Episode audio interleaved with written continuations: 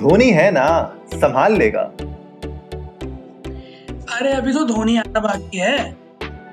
आज के एपिसोड में बात करेंगे कैप्टन कूल के लेजेंडरी करियर की और उनके रिटायरमेंट न्यूज़ से रिलेटेड कुछ बातों का। नमस्ते इंडिया कैसे हैं आप लोग? मैं हूँ शिवम। और मैं हूँ अनुराग। अगर आप हमें पहली बार सुन रहे हैं तो स्वागत है। इस शो पर हम बात करते हैं हर उस खबर की जो इम्पैक्ट करती है आपकी और हमारी लाइफ तो सब्सक्राइब का बटन दबाना ना भूले और जुड़े रहे हमारे साथ हर रात साढ़े दस बजे नमस्ते इंडिया में। तो भाई वो दिन आ गया जब हम लोगों ने यू नो सोचा नहीं था कि धोनी अपना रिटायरमेंट अनाउंस करेंगे पर अनफॉर्चुनेटली uh, कल धोनी ने अनाउंस कर दिया कि वो इंटरनेशनल क्रिकेट से फाइनली रिटायरमेंट ले रहे हैं। यार वो वो था ना वो ए, एक था जो विकेट के पीछे से पूरा मैच पलट देता था। That statement is so true for Dhoni यार मतलब he is he is a living legend actually बिल्कुल यार और uh, मतलब कैप्टन कूल उनको नाम इसलिए दिया गया था क्योंकि कोई भी सिचुएशन हो कितने भी प्रेशर वाला मैच हो कभी भी उनके चेहरे पे आपने एक शिकन नहीं देखी होगी। मतलब रेयर रेयर फुटेज है। मतलब सोचो आप ऐसे क्रिकेटर के ऊपर वीडियोस बनानी पड़ती है लोगों को कि वहाँ पे उनकी रेयर फुटेज दिखाई जाती है जहाँ पे उनको गुस्सा आया हो। और वो भी मतलब इतने बड़े करियर में इतने वास्ट करियर में वो कुछ यू you नो know, हाथ में आप गिन सकते हो। कितने मौके थे जब वो अपना लूज किए होंगे कूल लेकिन उसके अलावा अगर आप देखो कि उनके बारे में कोई भी ऐसा प्लेयर नहीं है जिसने कभी खराब बोला हो या उसने बोला हो कि धोनी ऐसा है धोनी वैसा है। तो एक कंप्लीट पैकेज होता है ना, बिल्कुल, धमाकेदार पैकेज वो थे धोनी। मुझे याद है उनके करियर का जो सबसे बड़ा इंसिडेंट है ना, जहाँ पे लोगों ने ये विटनेस किया, उन्होंने अपना आपा खोया। वो आईपीएल का मैच था, जब कंट्रोवर्सी हो गई थी एक नो बॉल की और सेवन बॉल्स की ओवर में, तब उतरे थे फ़ील्ड पर हम बाहर से बहस करने। आई रिमेम्बर उस दिन पहली बार लोगों ने अंपायर के भी पैर काँप रहे थे मुझे दिख रहा था उसकी शक्ल पे कि हाथ ना छोड़ दे, क्योंकि जो आदमी कभी डगआउट से निकला नहीं किसी बेवजह, उनने रिव्यू ले लिए फ़ील्ड पे खड़े खड़े, मज़ाक मज़ाक में, और वो सही निकल जाते थे। वो डगआउट छोड़ के फ़ील्ड पे था। And nobody had the dare to say भाई तुम आउट हो चुके हो। तुम कैसे आए? Everybody knew it's D R S Dhoni review system seriously यार। और एक्चुअली में यही कहा जाता था कि अगर धोनी सेलिब्रेट करने लग जाते थे ना, अगर कोई विकेट का अपील हुई है और अगर धोनी सेलिब्रेट करने लग जाएँगे, इसका मतलब डेफिनेटली आउट है। फिर थर्ड एम्पायर की ज़रूरत ही नहीं है आपको। एक्चुअली में यार मतलब कई बार तो जो है मतलब उन्होंने स्टंपिंग्स की हैं रनआउट्स की हैं और उसके बाद बस एक दफ़ा जो है स्क्वायर लेग एम्पायर की तरफ़ वो एक जो फॉर्मेलिटी है अपील की वो दिखाई और उसके बाद अपनी टीम को तो बोले मार दिया मैंने तो मैं तो ऐसे ये पवेलियन जाएगा। और आ, उनका मतलब उनका एक जो ना और था कि वो फ़ील्ड में है वो स्टम्प्स के पीछे हैं तो ठीक है जब जितने भी क्रिकेटर्स को पाकिस्तानियों को तो समझ में आती है हिंदी तो जिन्हें भी हिंदी समझ में आती थी उन्हें पता था कि वो जो क्रीज पे खड़ा उसका दिमाग पढ़ रहे होते थे। और we have seen like so many videos जहाँ पे उन्होंने बॉलर को इंस्ट्रक्शंस दिए हैं एंड बॉलर्स uh, ने विकेट निकाले हैं उनके अकॉर्डिंग बॉलिंग करने पे। So he had all the qualities of being a great leader and he was बिल्कुल यार बिल्कुल। और uh, मतलब इतने बड़े करियर की uh, अगर मैं शुरुआत देखूँ तो कौन ही कह सकता था कि जिस बंदे ने अपने डेब्यू में यू नो डक पे आउट हुआ हो रन आउट ठीक है, वो बंदा आगे जाके हिंदुस्तान की कैप्टनशिप संभालेगा और हमें वर्ल्ड कप जिताएगा। यार वही है ना मतलब स्टार्टिंग तो इनके करियर की बहुत स्लो थी, कुछ ऐसे बहुत रन नहीं मारे थे इन्होंने but the recognition he got was from that innings जहाँ पे 183 मारा था। लंबे लंबे बाल और भाई साहब जिस तरह से स्पिनर्स को उठा उठा के मारा था was amazing pleasure to watch him play और उनके जो एक्चुअली लंबे बालों के पीछे जो इंस्पिरेशन थी वो जॉन इब्राहिम थे। उनने एक बार अपने इंटरव्यू में किसी ने उनसे पूछा था कि आपके लंबे बाल ये जो हेयर स्टाइल है आपका लॉन्ग हेयर स्टाइल इसके पीछे रीजन क्या है? तो उन्होंने बताया था कि इंस्पिरेशन जॉन इब्राहिम है। तो जॉन इब्राहिम के बड़े फ़ैन रहे हैं ये।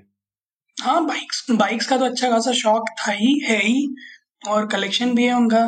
तो वो मुझे लगता है कि वो धोनी हैज़ बीन अमंग्स दोस्त जो बाइक पे वो धूम का हॉल लगा के निकलते हैं। मैंने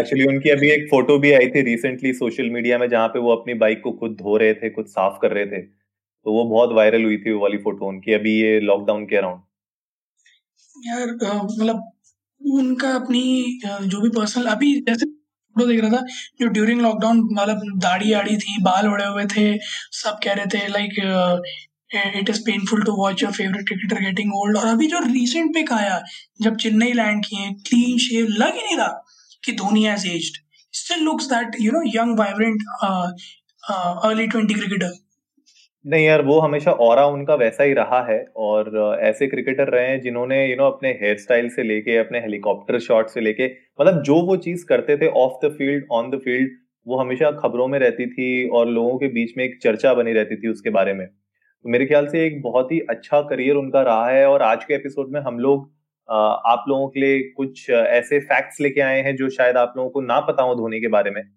तो ये हमारी तरफ़ से एक ट्रिब्यूट है ट्रिब्यूट एपिसोड है धोनी के लिए। तो बहुत लोगों को ये नहीं पता होगा, लेकिन जो कैप्टनसी के लिए टीम इंडिया में सचिन तेंदुलकर ने एक्चुअली रेकमेंड किया था धोनी को। हाँ और उसके बाद तो मतलब out of the many decision Sachin took I guess this was the most fruitful one for India क्योंकि उसके बाद तो कैप्टनसी की कमान संभालने के बाद तो उन्होंने जो जो बवाल मचाए क्रिकेट में वो सभी जानते हैं। बिल्कुल यार बिल्कुल। और इसके अलावा ये you know he is the only second Indian after Kapil Dev जिनको एक ऑनररी रैंक मिली है। मतलब he is the lieutenant right lieutenant colonel है ये। हाँ, इंडियन जी तो he is the only you know he is the second only Indian after Kapil Dev तो ये भी एक बहुत अपने आप में बहुत बड़ा सम्मान है जो उनको मिला है। तो बहुत लोगों को इसको इसके बारे में नहीं पता होगा कि he is the only second Indian after Kapil Dev Uh, एक फैक्ट जो मुझे बहुत अमेजिंग लगता है इनके बारे में M S Dhoni untold story जो मूवी थी उसमें भी था तो इनके एक फ्रेंड ने संतोष लाल उन्होंने इन्हें हेलीकॉप्टर शॉट सिखाया था टेनिस बॉल से जब ये खेलते थे अपने शुरुआत के दिनों में तो उन्होंने उनसे सीखा था ये हेलीकॉप्टर शॉट और ज़रूरत पड़ने पे तो क्या ना मारा है लोगों को लॉन्ग ऑन पे। अरे यार मतलब बॉल आ रही है तुम्हारी बिल्कुल यॉर्कर और उसको यार हेलीकॉप्टर मार के डायरेक्ट छक्का? स्टेडियम के बाहर पहुँचा देते थे। मुझे याद है यार, बहुत अच्छे से याद है, श्रीलंका के अगेंस्ट मैच था। तो लसित मलिंगा यॉर्कर के लिए जाने जाते हैं। लसित मलिंगा ने नाक में दम कर दिया था इंडियन बैट्समैन की। युवराज सिंह जैसा बल्लेबाज यॉर्कर पे जो है बचा रहा था बस खुद को, जैसे तैसे। क्योंकि 144 148 की आ रही थी यार यॉर्कर, और लसित मलिंगा की स्विंग भी बहुत अच्छी करती थी। And I remember Dhoni was on the crease is पहली गेंद धोनी की। लसित मलिंगा बॉलिंग डक पे डाली थी एंड धोनी ने टाड़ से दिया था हेलीकॉप्टर खेच के। उसके बाद पूरे मैच में लसित ने एक भी यॉर्कर नहीं डाली धोनी को। क्यों? मुझे इसलिए याद है क्योंकि Ravi Shastri was the commentator और मैच जब इंडिया जीता था तो उसके बाद जो है रवि शास्त्री ने पोस्ट मैच जो है सेरेमनी में लसित मलिंगा से पूछा था how you feeling after getting hit for helicopter the first ball is like yeah the moment I decided not to bowl him yorker again in the match तो मैं क्या है सामने वाले को बिल्कुल बताते थे अच्छा तुम यहाँ फेंकोगे? लो अब बताओ अब कहाँ फेंकोगे? सीरियसली पर यार लसित मलिंगा का अलग ही कहर था यार मतलब उस बंदे ने मतलब he is he was one bowler जो छह की छह बॉल अपने दस ओवर में लगातार मेरे ख्याल से छह की छह बॉलें वो यॉर्कर डाल सकता है। एक्चुअली में यार मतलब कंधे में बहुत जान थी। जब तक उनका आम एक्शन चेंज नहीं कराया गया था तब तक तो डेफिनेटली उनका खौफ था तूती बोलती थी। Sri Lanka also given some, like, some great players. Lasit Malinga है जयसूर्या है संगाकारा है Ajantha Mendis who can not who can forget India को एक टेस्ट मैच में ऐसी तैसी हो गई थी बट अगले टेस्ट मैच में मेंडिस की ऐसी तैसी हो गई थी। So like Sri Lanka also produce some great batsman and great cricketers actually but Dhoni Dhoni है। मतलब संगाकारा भी is like a great wicket keeper Adam Gilchrist is a great wicket keeper but I guess जब भी wicket keepers का नाम आएगा तो सबसे पहले थला। ये बात तो सही है यार। मतलब विकेट कीपिंग में जो उनकी एजिलिटी है और जो जिस, एक अवेयरनेस होती है आपकी you know as a wicket keeper आपके पास एक अवेयरनेस होती है। मेरे ख्याल से उनका जो एक पेरीमीटर बना दिया था ना उनने अपने विकेट के अराउंड उस पेरीमीटर के अंदर बॉल कहीं से भी आ जाए मतलब उनको विकेट देखना भी नहीं पड़ता था, वो बस फ्लिक करते थे अपना हाथ विकेट वहाँ पे स्टंपिंग हंड्रेड परसेंट डेफिनेट होती थी। और इसके पीछे भी एक अननोन फैक्ट है कि एक्चुअली में उन्होंने जो अपनी स्टंपिंग की एजिलिटी और जो स्टाइल है ना, ये सब एज अ गोलकीपर फुटबॉल बहुत खेला है उनने। तो गोल कीपिंग करते हुए उन्होंने बहुत सीखा है और बैडमिंटन से उनको ये एजिलिटी और फास्ट फ्लिक्स और जो अपना हाथ मार देते ना, बिल्कुल विकेट पे बॉल आती। मतलब वो मेरे ख्याल से बहुत लोगों को नहीं पता होगा बट ये इनके फुटबॉल और बैडमिंटन खेलने का नतीजा है। मुझे बहुत अच्छे से याद है यार अनुराग न्यूजीलैंड का अगेंस्ट मैच था। I am just confuse with the player या तो केविन पीटरसन थे या फिर डैनियल विटोरी थे। तो उन्होंने बॉल प्लेस की स्पिनर के अगेंस्ट तो धोनी के ग्लव्स में बॉल गई, ठीक है? बैट से लगे बिना। धोनी वेटेड क्योंकि जो बैट्समैन का पिछला वाला पैर था, वो क्रीज से उठ रहा था। So he waited for like half of a second और जैसे ही पैर हवा में गया, उन्होंने स्टंपिंग की थी।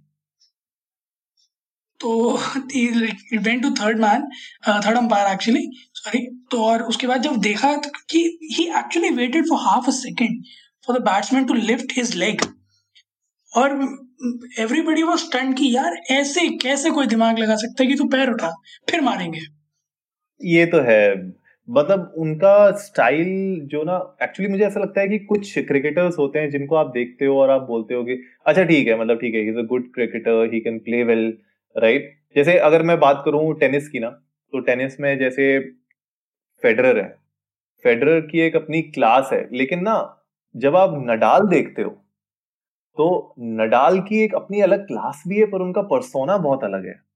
तो मुझे ऐसा लगता है जब मैं धोनी की बात करता हूँ तो ग्रेट क्रिकेटर्स हैं वर्ल्ड में लेकिन जब धोनी का एक अलग परसोना और एक जो अलग और है ना वो उनको एक बहुत ही यूनिक पोजीशन में रखता है बाकी क्रिकेटर्स के सामने और उनको देखते ही मतलब आप देख लो, कोई भी वर्ल्ड का कोई ऐसा क्रिकेटर नहीं है जो धोनी के साथ नहीं खेलना चाहता। एक्चुअली मैं यार, मैं तो आज इतने सारे पोस्ट थे, लोग इतना मतलब दुखी हैं, मैं भी खुद बहुत दुखी हूँ क्योंकि it was always a pleasure to watch in the international cricket तो अब नीली जर्सी में नहीं दिखेंगे तो दुख तो है ही बट ठीक है it's like his personal decision और एक बहुत अमेजिंग फैक्ट है अनुराग उनके बारे में मैं पढ़ रहा था कि उनको डब्ल्यू डब्ल्यू देखने का बहुत शौक था।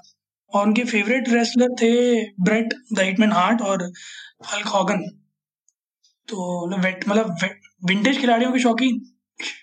बिल्कुल यार, अब ऑफ़ कोर्स यार, अब वो लोग जब जिस टाइम पे एफ़ उस टाइम पे डब्ल्यू हुआ करता था तो उस टाइम पे ब्रेट हार्ट और हल्क होगन ये सब खेलते थे। तुम्हारा कौन है फेवरेट डब्ल्यू सुपरस्टार यार वो जो सात बार मर गए मेरे भैया साहब ज़िंदा नहीं हो गए थे?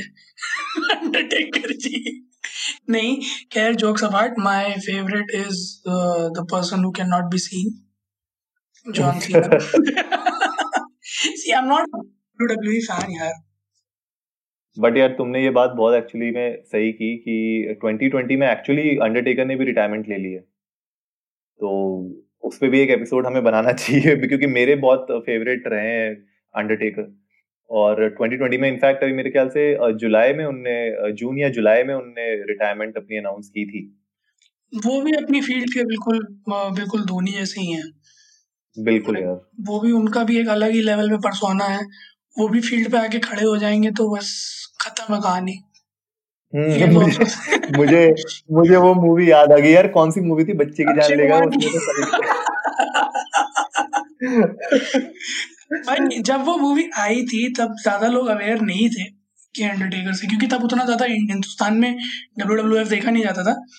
बट जब डब्ल्यू डब्ल्यू ई आया लोगों ने अंडरटेकर को एक्चुअली में देखा फिर लोगों ने जाके पिक्चर देखी तो एवरीबडी वाज लाइक थोड़ा पैसा खर्च करके थोड़ा लोग अलाइक ले आते बट दूर दूर तक कहीं रेलेवेंट नहीं था यार। बस हाइट सीरियसली ब्रो मतलब अक्षय कुमार ने भी ना ऐसी ऐसी मूवीज़ की है ना भाई जब तक रहेगा समोसे में आलू। मतलब देखो तुम देख रहे हो अनु मलिक के साथ कैसे कैसे गाने बना रहे हो।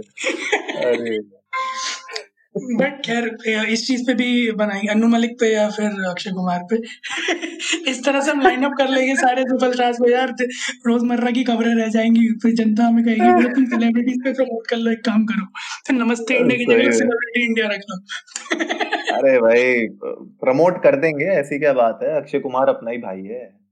प्रमोट कर देंगे अक्षय कुमार को भी ऐसी क्या बात नहीं नहीं अपना ही भाई है बिल्कुल he is a bad man बिल्कुल यार। अच्छा तो नेक्स्ट अगर मैं बात करता हूँ धोनी की तो एक और जो वर्ल्ड रिकॉर्ड उनके नाम पे है वो है कि he is the only you know batsman to be unbeaten in 84 ODIs one day matches में अनबीटन रहे हैं 84 ओडीआईज जो अपने आप में एक वर्ल्ड रिकॉर्ड है। इसके अलावा जो नेक्स्ट जो सेकंड रिकॉर्ड है, वो शॉन पॉलक के नाम पे, जो 72 तो मतलब देख रहे हो फ़र्स्ट और सेकंड पोजीशन में भी कितना बड़ा गैप है। अरे, अनुराग मतलब मैं आपको एक बहुत अमेजिंग चीज़ बताऊँ, जो मेरे ख्याल में शायद ही कोई I don't think any captain I guess Virat Kohli could but I don't think it's quite possible for him the only one to you know win all the ICC trophies ये तो है यार, ये तो खैर, इसी इसी चक्कर में तो मतलब पूरी दुनिया में उनका बोलबाला है कि मतलब जिस तरीके से उन्होंने हर एक आईसीसी ट्रॉफी को उठाया है हमारे देश के लिए, वो अपने आप में एक लेजेंडरी रिकॉर्ड है और ये मुझे लगता नहीं बहुत जल्द कोई तोड़ने भी वाला है, क्योंकि इसके लिए जिस लेवल हाँ यार, और एक मेरे ख्याल से पूरी एक ड्रीम टीम बन गई थी।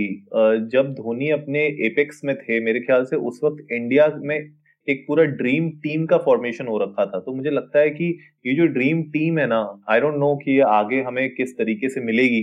क्योंकि फ्रैंकली अगर मैं देखूँ यार, मेरे जितने ऑलमोस्ट फेवरेट स्टार्स हैं, वो तो धीरे धीरे जा ही रहे हैं। देखो, सुरेश रैना ने भी साथ ही साथ कर दिया रिटायरमेंट का अनाउंसमेंट युवराज सिंह, ठीक है, हरभजन जा चुके हैं। तो मेरे ख्याल से ये जो पूरी ड्रीम टीम का सीक्वेंस है ना, तेंदुलकर जा चुके हैं तो ड्रीम टीम खत्म हो रही है यार। आई डोंट नो अब नेक्स्ट हमारी, ऐसा नहीं है कि आज के प्लेयर जो हैं, बुमराह हैं, ये सब भी बहुत तगड़े प्लेयर्स हैं these are world class players लेकिन एक ड्रीम टीम होती है ना, जो आप कह सकते हो। वो मेरे ख्याल से अब धीरे धीरे खत्म हो रही है इंडिया में। तो नेक्स्ट जो जनरेशन ऑफ़ सुपरस्टार्स हैं इंडियन क्रिकेट के, उनके ऊपर एक बहुत बड़ा प्रेशर रहेगा कि उस ड्रीम टीम को खुद से अब नया फॉर्मेशन किया जाए। और इसके जो सबसे फ्रंट रनर रहेंगे ना, वो रहेंगे आपके रोहित शर्मा और विराट कोहली। इन दोनों को एक्चुअली में इंडिया को अब आगे लीड करना है। अनुराग, कहीं ना कहीं ड्रीम टीम का कॉन्सेप्ट ना जनरेशन बेस्ड भी होता है। जैसे अब हमारे पेरेंट्स की जनरेशन को लोग तो उनकी ड्रीम टीम में मोहिंदर अमरनाथ जी और सुनील गावस्कर, कपिल देव जैसे लोग होंगे, अनिल कुंबले होंगे। है ना? हम लोगों ने जो और देखा, हम लोगों ने जो जनरेशन देखी तो हमारी ड्रीम टीम में सहवाग, गंभीर का ओपनिंग लाइनअप होगा, Sachin at number three would be playing है ना? तो हमारा इस तरह से लाइनअप होगा। सो आई गेस जो आने वाली जनरेशन है, उनके लिए अब एक जो पूरी की पूरी नई पीढ़ी है, वो एक ड्रीम टीम बनेगी। बट दिस इज़ ट्रू कि जो एक आप बात कह रहे हैं ना, एक एक समय था, करीब 2013 से लेकर 2018 के बीच का। जहाँ पर जो इंडियन क्रिकेट टीम थी वो वो वाला आलम था जैसे ऑस्ट्रेलिया था ना कि एक ऐसी टीम जिसे मतलब हराने का मतलब ही नहीं बैठ रहा। That kind of a situation वो वो पाँच साल वो ग्लोरी पीरियड वो था इंडिया का। ये तो है यार और खैर भूल ही नहीं सकते यार ऑस्ट्रेलियन क्रिकेट ने जिस तरीके से राज किया था आ, कितने तीन या चार वर्ल्ड कप पे राज किया था लगातार तीन वर्ल्ड कप सोचो यार। मतलब बारह साल उन लोगों ने छोड़ा नहीं था मतलब पूरे वर्ल्ड में कोई ऐसा टाइम नहीं था कि उस टाइम पे तो खैर ऑस्ट्रेलियन टीम अलग लेवल पे चल रही थी। और वही मेरे ख्याल से इंडियन टीम ने अपना एक और बना दिया था उसके बाद जब धोनी कैप्टन बने और जिस तरीके से पूरी टीम फॉर्म हुई। तो हाँ ऑफकोर्स यार, जो तुम कह रहे हो बिल्कुल सही है कि हर एक जनरेशन की अपनी एक ड्रीम टीम होती है। आई एम श्योर जो अब टीनेजर्स हैं, उनकी भी एक ड्रीम टीम बन रही होगी अपने हिसाब से। बट फिर भी मतलब जो भी मैं कहने की कोशिश ये कर रहा हूँ कि जो, अब जो नई ड्रीम टीम बनने वाली है ना, उसको उस लेवल पे इंडिया को रखना, क्योंकि अब हम लोग ऑलरेडी मुझे ऐसा लगता है कि India is number one right now in cricket क्योंकि हमारे पास टैलेंट की कोई कमी नहीं है प्लेयर्स की कोई कमी नहीं है राइट जिस तरीके से हम खेल रहे हैं, वो बहुत अच्छा खेल रहे हैं। तो उस पोजीशन को अब मेंटेन रखना नंबर वन की पोजीशन को मेंटेन रखना, मेरे ख्याल से ये होगा चैलेंजिंग मुझे याद है अनुराग एक मैच में इंडिया को 210 का टारगेट था बस वनडे इंटरनेशनल और तीन चार विकेट गिरे, उसके बाद धोनी आया, बड़ा आराम आराम से खेल रहा है आराम आराम से खेल रहा है। मतलब एक मैच जो चालीस ओवर में खत्म हो सकता था, वो आखिरी ओवर तक गया। ठीक है, आखिरी ओवर में भी छह रन चाहिए। ठीक है, दो सिंगल एक सिंगल लिया, फिर सामने से सिंगल आया, फिर छक्का मारा गेम खत्म। ठीक, महेंद्र सिंह धोनी।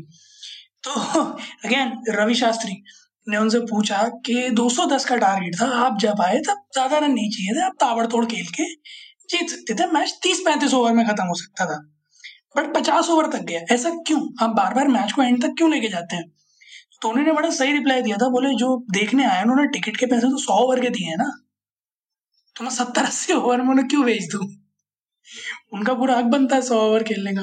तो वो जो एक यू नो उनका मेंटालिटी थी या उनका प्लेइंग स्टाइल था कि एंड तक ले जाना और फिर फिनिश करना। That's why is known as the best finisher in the world वो कमाल था यार। अरे यार, ये तो था ही ना कि मतलब हमेशा से यही लगता था कि जब तक धोनी बैटिंग करने आया नहीं है या जब तक खेल रहा है, तब तक मैच हम हारे नहीं है। सिंपल तो जब तक वो आउट नहीं होता था ना, तब तक सब लोग उम्मीद लगाए बैठे थे कि भैया अगर लास्ट की छह बॉलों में अगर चालीस रन भी मारने हैं तो मार देगा। मैं लास्ट वर्ल्ड कप में भी तो यही था यार न्यूजीलैंड के अगेंस्ट मैच में। सबने उम्मीद छोड़ रखी थी बट जब तक धोनी थे एवरीबॉडी लाइक अभी है ना। But as soon as he got out everybody lost hope ये तो है। और यार, अपना करियर का जो लास्ट उनने मैच खेला, उसमें भी रन आउट हुए तो कितना मतलब कोइंसिडेंस देखो। शुरुआत अपने करियर के रन आउट से की एंड अपने करियर के रन आउट से कर रहे हैं। बट एक बस जो चीज़ मुझे थोड़ा सा मलाल रहेगा जिस चीज़ का जो ये 2020 ने जो दिमाग खराब कर रखा है सबका, वो ये है कि यार एक प्रॉपर फेयरवेल नहीं देख पाएँगे हम ग्रेट लेजेंड का। आई गेस रांची गवर्नमेंट ने बीसीसीआई से अर्ज़ किया है कि धोनी का फेयरवेल मैच एक करवाएँ रांची के स्टेडियम में, क्योंकि फिर उन्हें कोई ब्लू जर्सी में कभी नहीं देख पाएगा। तो they have urged BCCI to organise a farewell farewell match for Mahendra Singh Dhoni. Let's see what BCCI takes a relevant step I hope कि एक मैच हो, क्योंकि वो वर्थ विटनेसिंग होगा। हाँ यार बट देखो end of the day TV पे ही देखना पड़ेगा। मुझे लगता तो है नहीं कि स्टेडियम अलाउ करेंगे किसी के लिए भी। तो उस उस पॉइंट ऑफ़ व्यू से मैं बोल रहा हूँ कि मतलब हाँ एक अगर एक फाइनल मतलब ये 2020 का सीन नहीं हुआ होता, अगर कोरोना का तो आई एम श्योर ऐसा मैच ऑर्गेनाइज डेफिनेटली होता और यू नो टिकटिंग तो पहले दिन ही सोल्ड आउट हो जाती। तो सही में यार। बट यार ये मतलब फिर भी एक अपने आप में एक एरा धोनी का रहा है। और समाप्त हो गया, ये तो नहीं कहेंगे हम लोग बट अब उनकी नेक्स्ट इनिंग्स क्या होगी? Second innings of his life वो इंटरेस्टिंग होगा। हम लोग भी अपने व्यूअर्स को बताते रहेंगे, आगे अगर कुछ धोनी स्टार्ट करने वाले हैं या उनकी सेकेंड इनिंग्स कैसी रहेगी हम आपको आने वाले एपिसोड्स में जो भी कोई हमारे पास अपडेट आती है वो आपके साथ हम लोग शेयर करेंगे। इसके अलावा आप लोग भी ट्विटर पे जाइए इंडिया इंडस को नमस्ते पे हमें बताइए कि आपकी सबसे फॉन्ड मेमोरीज कौन सी है एम एस धोनी को खेलता हुआ देखने की। आ, उनके कोई भी मैच या कोई भी स्कोर कोई भी ऐसा इंसिडेंट जो आपको याद हो हमारे साथ शेयर करिए। हम लोग उसको रिट्वीट करेंगे हम लोग उसको आने वाले अपने एपिसोड में डेफिनेटली बताएँगे कि आप लोग क्या सोचते हैं। और इसके अलावा अगर हमने कोई ऐसा अननोन फैक्ट छोड़ दिया हो जो आप लोगों को लगता है इंक्लूड करना चाहिए, वो भी हमें डेफिनेटली बताइए ट्विटर पर। तो हमारी तरफ़ से महेंद्र सिंह धोनी को ढेर सारी शुभकामनाएँ और हम उम्मीद करते हैं कि उनका ये जो एक सेकेंड इनिंग्स का फ़ेज़ शुरू होने वाला है, ये भी उनके करियर की तरह ग्लोरियस रहे। उम्मीद है आप लोगों को आज का एपिसोड पसंद आया होगा तो जल्दी से सब्सक्राइब का बटन दबाइए और जुड़िए हमारे साथ हर रात साढ़े दस बजे सुनने के लिए ऐसी ही कुछ मसालेदार खबरें। तब तक के लिए नमस्ते, इंडिया।